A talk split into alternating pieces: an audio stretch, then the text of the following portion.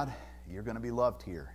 If you wouldn't mind filling out a little bit of a visitor form, it's right there in front of you, uh, in the pew in front of you, and dropping that out uh, side in the welcome area, my wife and I would be happy to take that from you and just welcome you with a warm handshake and hug around the neck and saying, God bless you.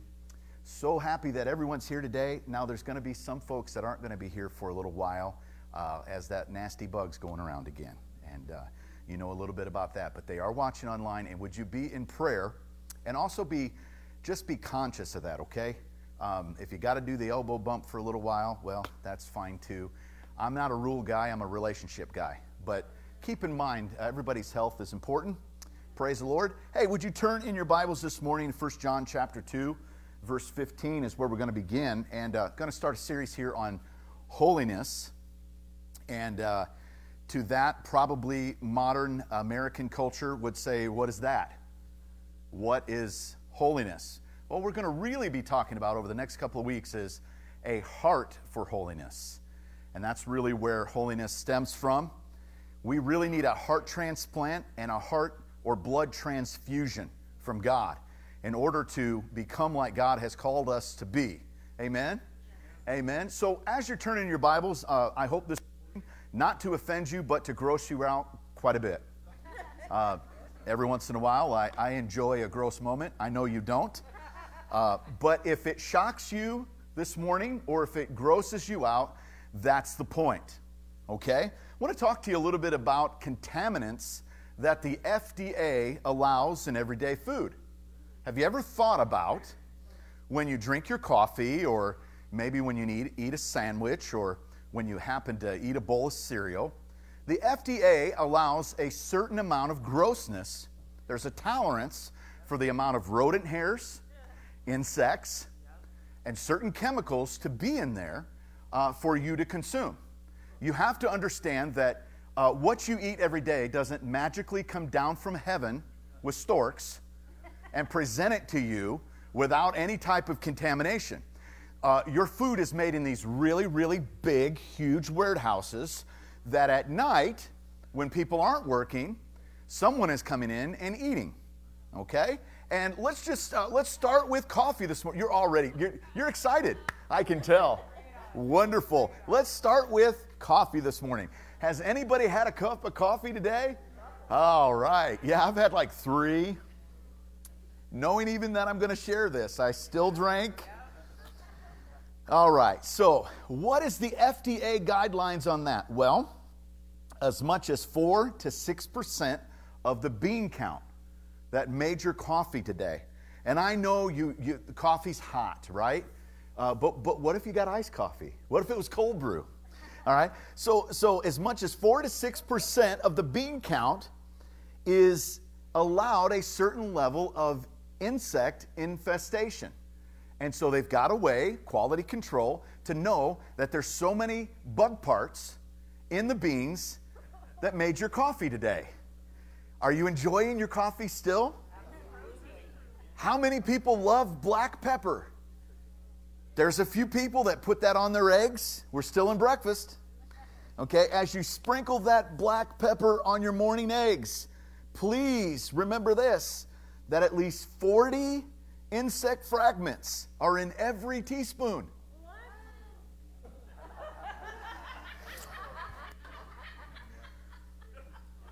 I can preach as long as I want this morning because you won't want you won't want any lunch. You, you, let's get to lunch. Let's get to lunch. I am a peanut butter and jelly kind of guy. Peanut butter and jelly on rye. Peanut butter and jelly, that's all I put in my belly. I love it. I love peanut butter. It's one of the most controlled foods, though. Praise God. It's awesome. The FDA says this on average, you can have only so many rodent hairs, 30 or so, parts of rodent hairs, and insect fragments for every 100 grams. Okay? So that's a 3.5 ounce of Jiffy. Inside that Jiffy, they're allowing so many rodent hairs. Now think it, there could be 30 rodent hairs, all just kind of whipped up inside of there. Do you like to eat rodents? Wow. You know, So in, in, a, in a two tablespoons, now I don't, I don't care for tablespoons at all. When I eat ice cream, cereal, everything else, I get a soup ladle. You know, so I don't know anything about this, but in two uh, tablespoons of peanut butter, right? Eight insect fragments are allowed. So the tolerance is you can pass that on to the consumer as long as it's got under eight insect fragments. Now, that is absolutely disgusting. I'm not even going to get into jelly. Jelly is so bad because with jelly, they allow 30 to 40% of it or more to be mold. And they say it's okay because you're, you know, you're going to make it. Come on. So, some of you are like, I don't care about that. I mean, I've got milk from last year, and you know, and I'm into cottage cheese, and you know, we think about that and we say that is really gross. I don't even want to hear about that this morning. But when we when we think about holiness, let, let's just let's just remember this, okay? We have lived in a world that has caused us to be so callous, so complacent to the contamination of sin that when we hear certain things that go on in our lives, we're not repulsed by it anymore. We're repulsed by it if we're going to eat it. But we're not repulsed by it at all anymore because we've become complacent with it. We have no idea on how this makes God feel. God has called us to holiness, and I want to tell you, it is a big deal for God. Even though for us we think, well, you know, society has changed and life has changed and culture has changed. And these are just the new things that everybody's doing. That is called the contamination of the love of the world. That's what that is. When that no longer bothers you, you have now gotten to a place where you're comfortable and almost in love with the world. Selah. Really. Hebrews tells us that without holiness, you and I will not see God. The standard that God has is zero tolerance. The FDA of heaven is Jesus. And nothing is getting into heaven that doesn't look like Jesus. Now, before you think I'm going to slip right into legalism and start to begin to tell you that you can produce this on your own, I'm here to tell you, you can't. But that doesn't mean we shouldn't desire it. That doesn't mean we shouldn't have a heart for it. And it doesn't mean we shouldn't come to Jesus and ask Him to give us two things, church a heart transplant. His heart, not my heart. My heart says that's okay. His heart says that's not okay. And it's not allowed. And number two, a blood transfusion. I want what moves the heart of God to move me. I want what breaks the heart of God to break my heart. I want what God says is right to be righteousness in me, not what the world says. Are we okay with that? Because I'm going to mention the word love, and that word love is being thrown around today. Well, they love each other. Think about what I just said. They, it's okay. They love each other. Aren't you for love? If you're not for love, then you must be about hate, right? And if you tell me that it's wrong, then what you're saying must be hate speech. Do you see how this gets twisted? And the truth gets twisted. And that's a manipulation that comes from loving the world. I'm going to take you through what that means this morning. And it begins here in our text. If you're there in John, look at, look at how John begins. He says this Do not love. Do not love. What? You want me to finish that sentence, I hope. Because as Christians, if there's anything that we're called to, it's love. Are you with me this morning? There should be some tension here. This is coming from John. Who is John? John self discloses himself in the scriptures as the love guy. Notice I didn't say the love doctor. All right? He's the love guy. He says, even in his own gospel, he calls himself, not John, he calls himself the disciple that Jesus loves. He wanted to identify with the love of Jesus. I'll give you a few other kind of looks at his world here. Remember when Jesus is at the Last Supper, Jesus says, One of you are going to betray me. Each of the disciples say, Lord, is it I? Is it I?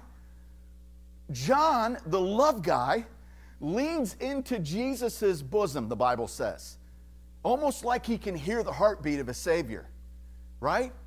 Instead of saying, Lord, am I going to be the one in my own strength to pull this off or not? He's the one that's just like, I need your love. I need your strength. If there's anybody that should be defining what love is for us, it's John.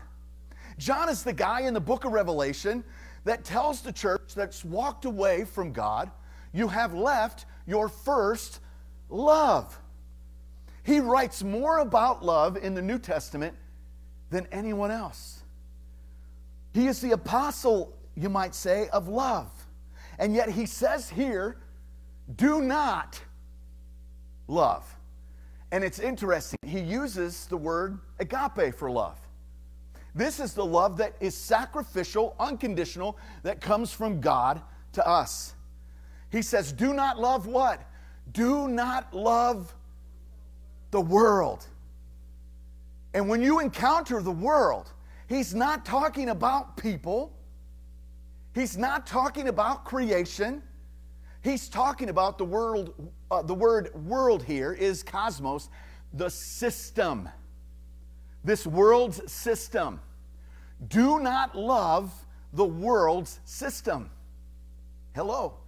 Now, there's some tension here because for me, you have to understand the corpus of the Bible, the New Testament. There's copious amounts of verses that come from John and his gospel and his epistles and in the book of Revelation about love. Think about this.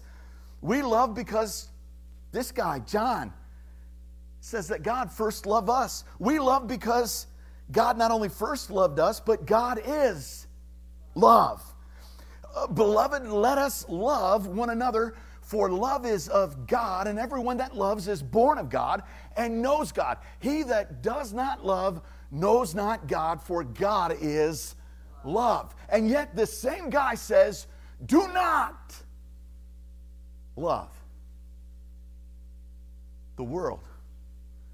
This same man talking about the love of God, he is quoting Jesus when Jesus says, What is the first commandment? To love the Lord your God with all your heart, all your mind, all your strength. Anybody pull that off? Christ was the only one. That doesn't mean we aren't called to have a heart for it, though.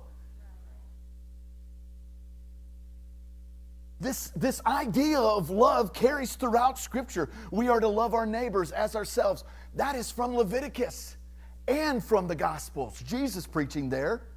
In fact, that is how we the world knows that we are Christians. Why? Because Jesus says they will know you are my disciples by your love. And yet in the same the same corpus of scriptures we hear love not. What's wrong with you? You're supposed to be a Christian. We've heard about you. You're the, you're the loved people. How can you be against this? We love you.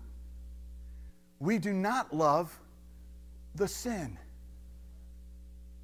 We love God, but we do not love the world. Do not. Oh, the tension in that.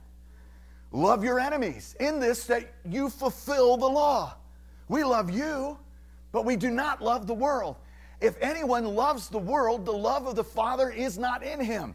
Friendship with the world is enmity or making yourself the enemy of God. So even though we are filled with definitions and calls to love, There are certain things we are not called to love.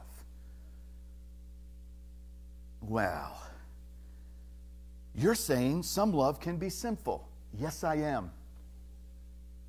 Yes, I am. There is a lie from the pit of hell that pervades our culture today that says we're in love with love. Not the source of love. We're just in love with being in love. I love you. You love me. Well, what's that based on? Is it, it no, not good. Yeah, that is.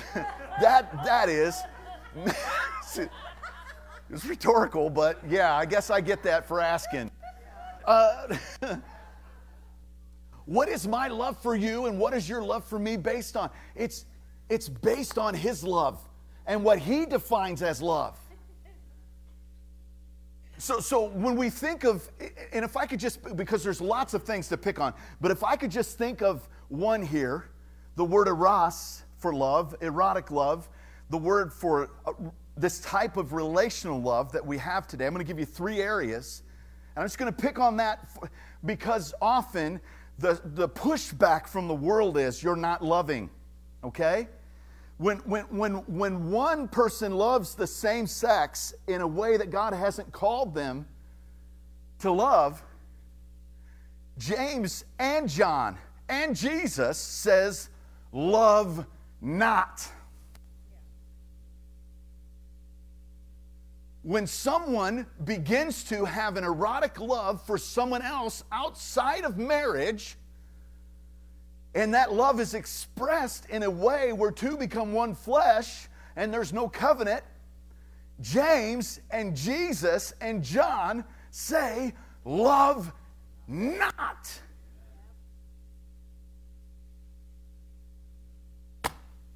Pastor, I don't agree with you. It's okay. Listen, I'll still buy you Subway. I'll get you the cold cut combo. You don't have to agree with me. The decision you have to make is whether or not you agree with Jesus and the Word of God. You're not disagreeing with me. You're, you have to decide will you take the definition that the Bible says is love, or will you let the world tell you what it is? Let me help you here because I'm going to talk about James and John for a second here. I'm going to give you the rest of what John says. You know, in 1 John chapter 5, beginning with verse 5, he says, We don't love the world. He says that that world that we're trying to love is passing away. And then in chapter 3, verse 1, he says that same world you're trying to love is ignorant of God. In chapter 3, verse 13, he says that same world you're trying to love hates believers.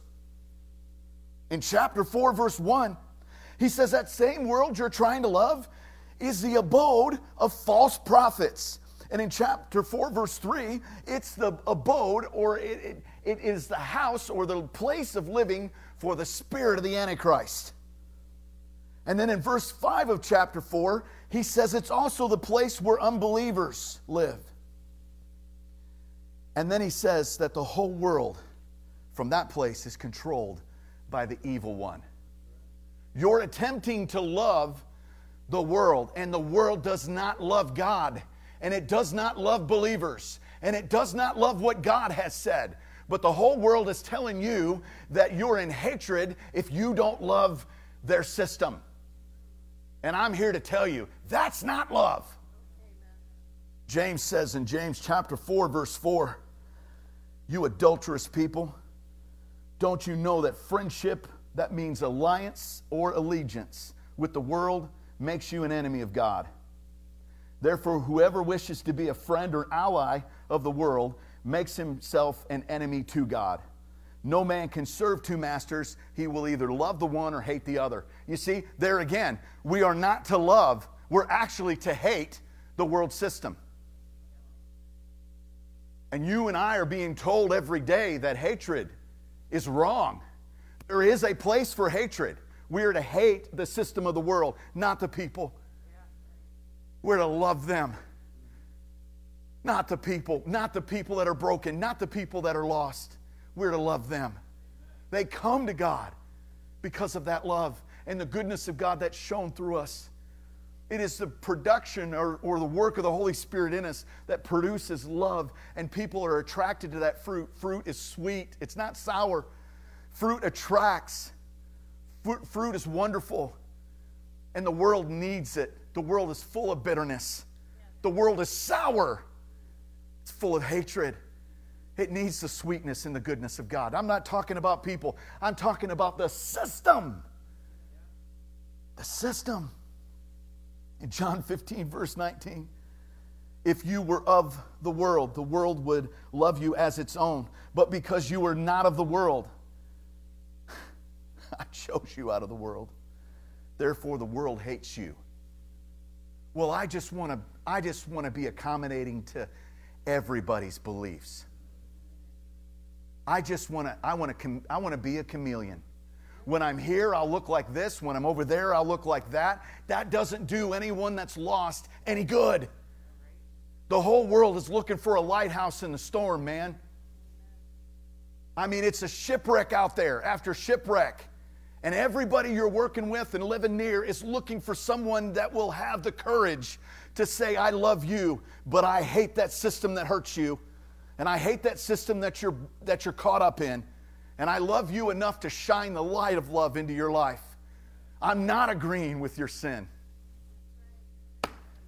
And I don't care if you're the pastor or the deacon or you're someone that just walks the streets of Findlay. I love you enough to call you out of that. I got a lot of friends here today. That's good. That's. Uh, say, Pastor, you know, you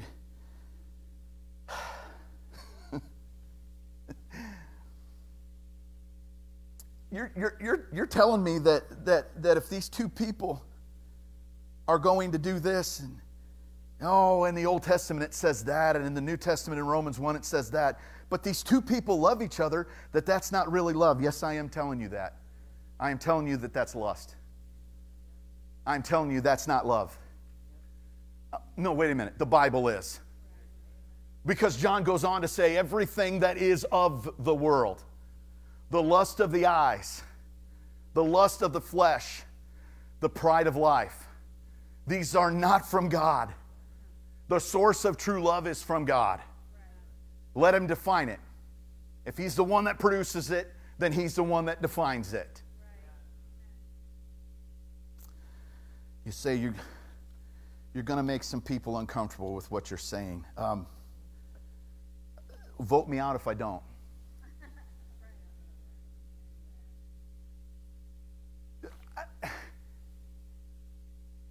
Playing around on a date and doing things you should only do as husband and wife, no different than playing around on the internet, looking at things that you shouldn't be looking at, no different than this person being with the same sex person, doing things they shouldn't do, lust of the flesh, lust of the eyes, pride of life. And isn't it funny? The parades have pride in them.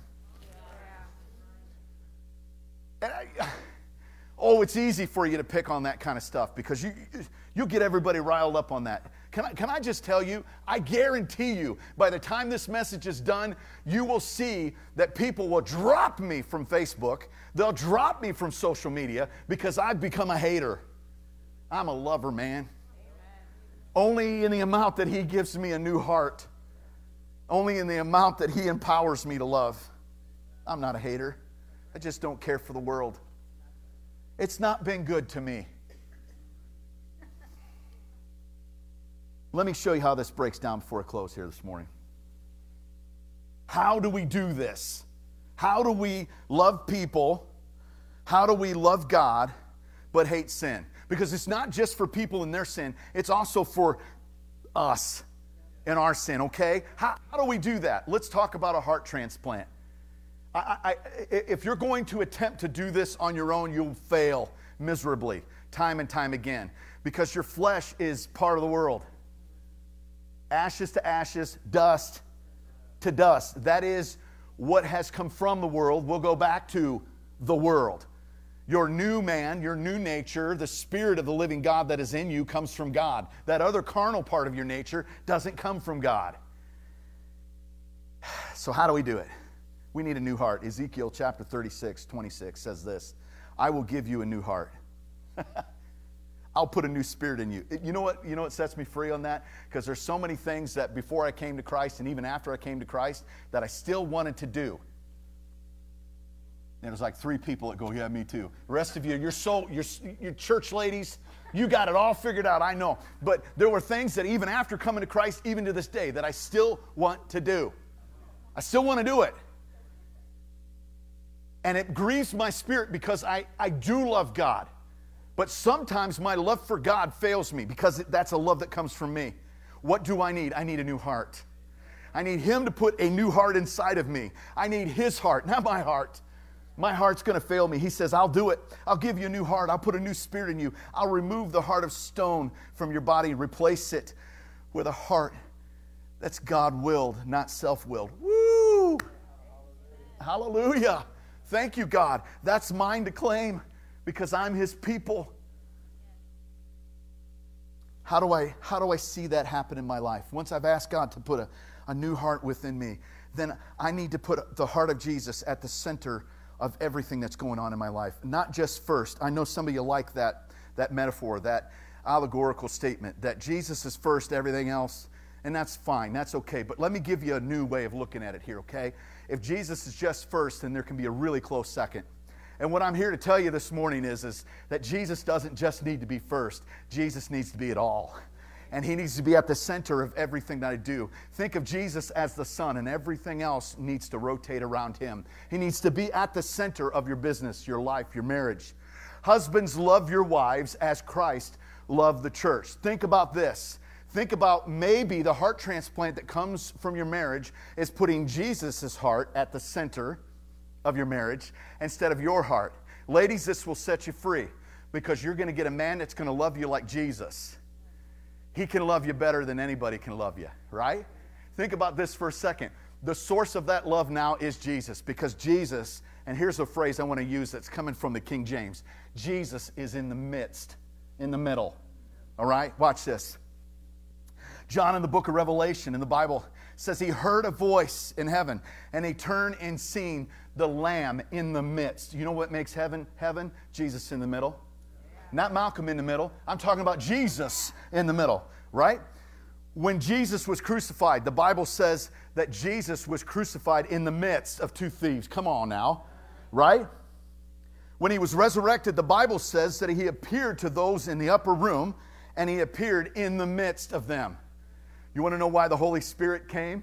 You want to know why it filled every believer? Why t- uh, cloven tongues of fire were, were above their heads? Because Jesus had already been in the midst of them. Is he in the midst of your marriage? Is he a center of your marriage? Is the source of love that you're giving your spouse you, or is the source of your love Jesus in the middle of your heart? You see, everything you call love is really needing to be centered on Jesus, not on you. And when it's not you and it's all about Jesus, we have some hope. We have some hope. I want to show you this. There's an Old Testament story. Moses is leading the children of Israel to this place called Shur.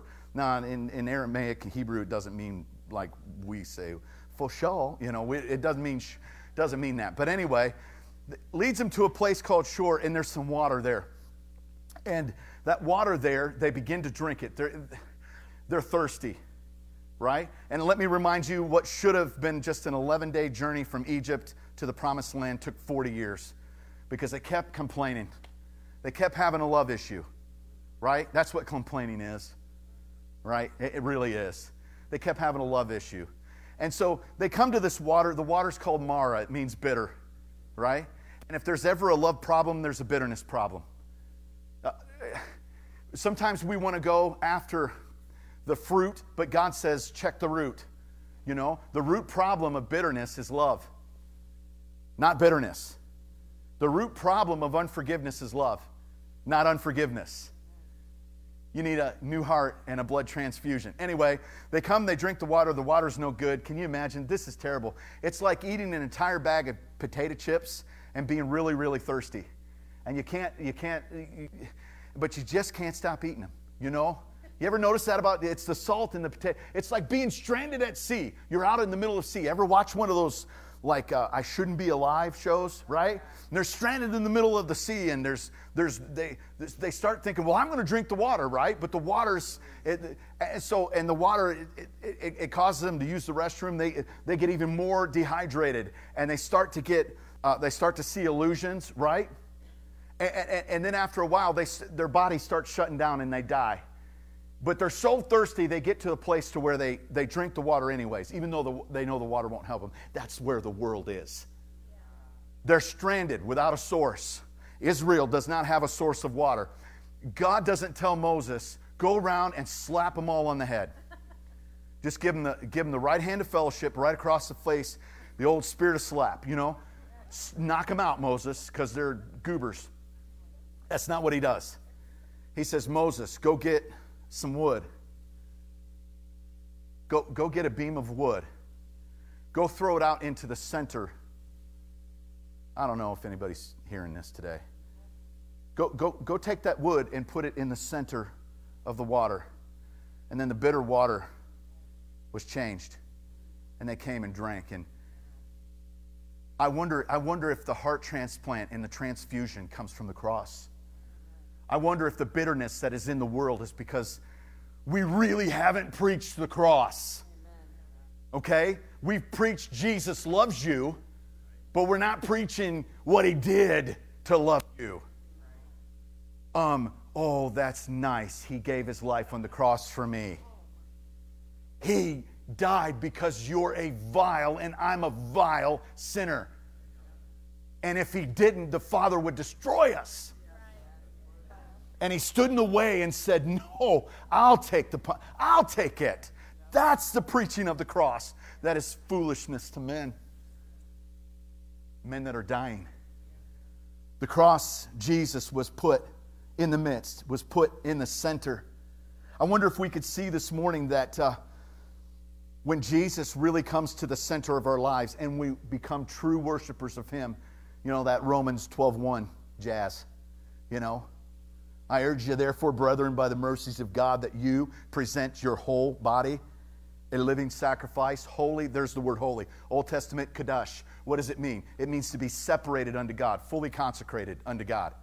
You're completely God's. Watch this. It doesn't mean that God follows you, it doesn't mean that God joins you in your trek towards whatever satisfaction you're trying to get out of life. It means that you give up your old life and you follow Him.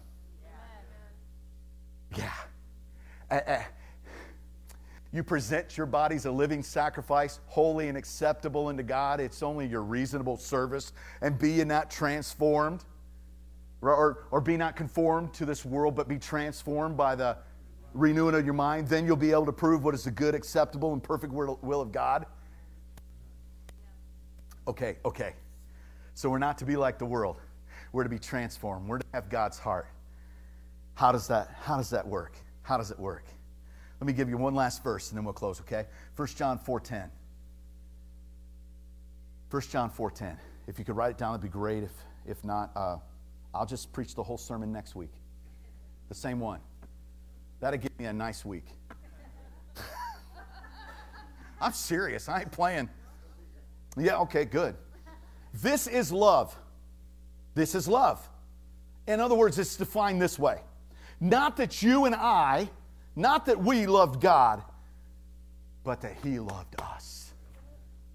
That He loved us. Okay, let me, let me break it down.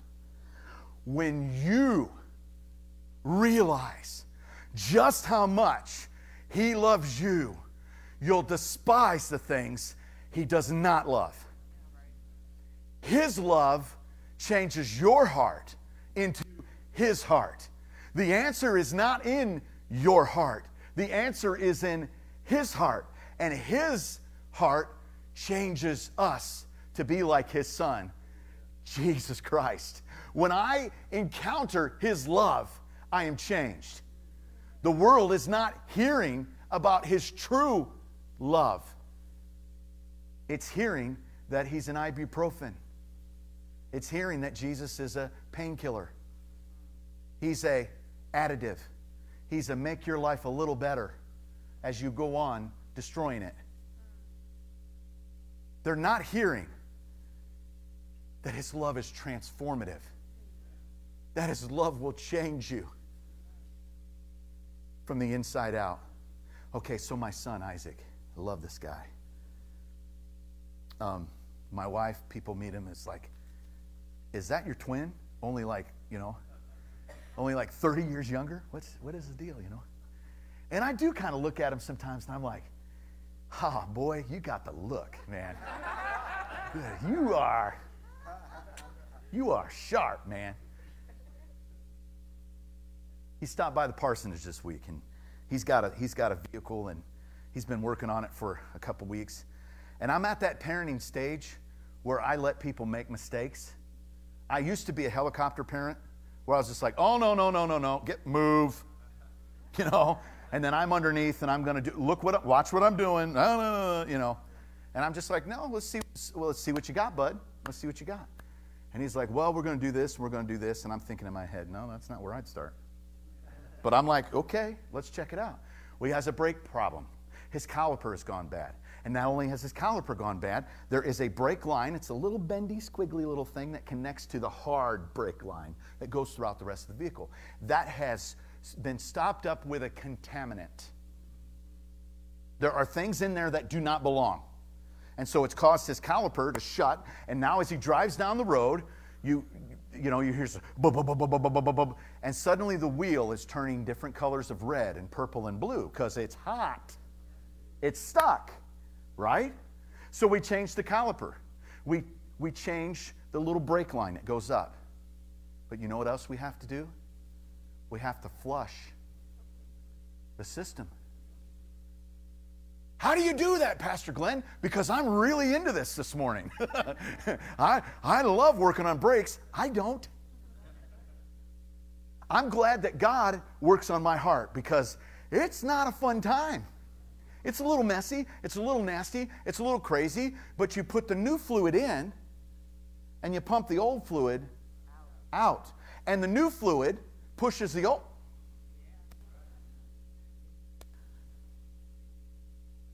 The new fluid pumps it. Out. You know what?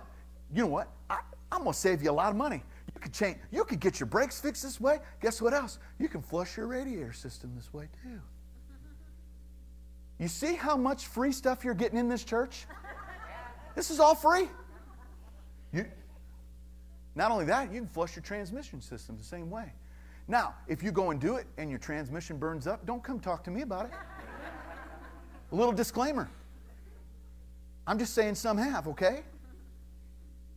You see, the old, the old fluid has to be pushed out. You don't get to add God to the contamination and it changes who you are. You have to flush the old out as the new is pumped in. And we've got to tell people that. There must be a change when you come to Christ. And it is God, I no longer trust my heart because it's exceedingly wicked. Who can know it but you, God? And your word says that. God, I trust you. Change me from the inside out. Would you stand with me in prayer? So, worship team comes. Uh, here's how we're going to close today. Um, I'm actually going to either let you stand or, or you can sit, whatever. But usually I ask you to stand first so you don't sleep through prayer. I, I just want you to take a few minutes with God. And I, I want you to ask Him to flush the system of your heart. Flush some of that old out, God. Flush it all out. Put your new in me. Renew my spirit, renew my mind, renew my heart. It's full of contaminants. It's not right. Um, do a little thing called repentance. Come on, pray with me. Father, in the name of Jesus, we're just going to take the next few moments, Lord, as long as your spirit would call us and desire us to be. And God, we're going to we're going to ask that God that you create in us a clean heart. Oh God, and renew a right spirit in me. Change me, God. Cleanse me with hyssop.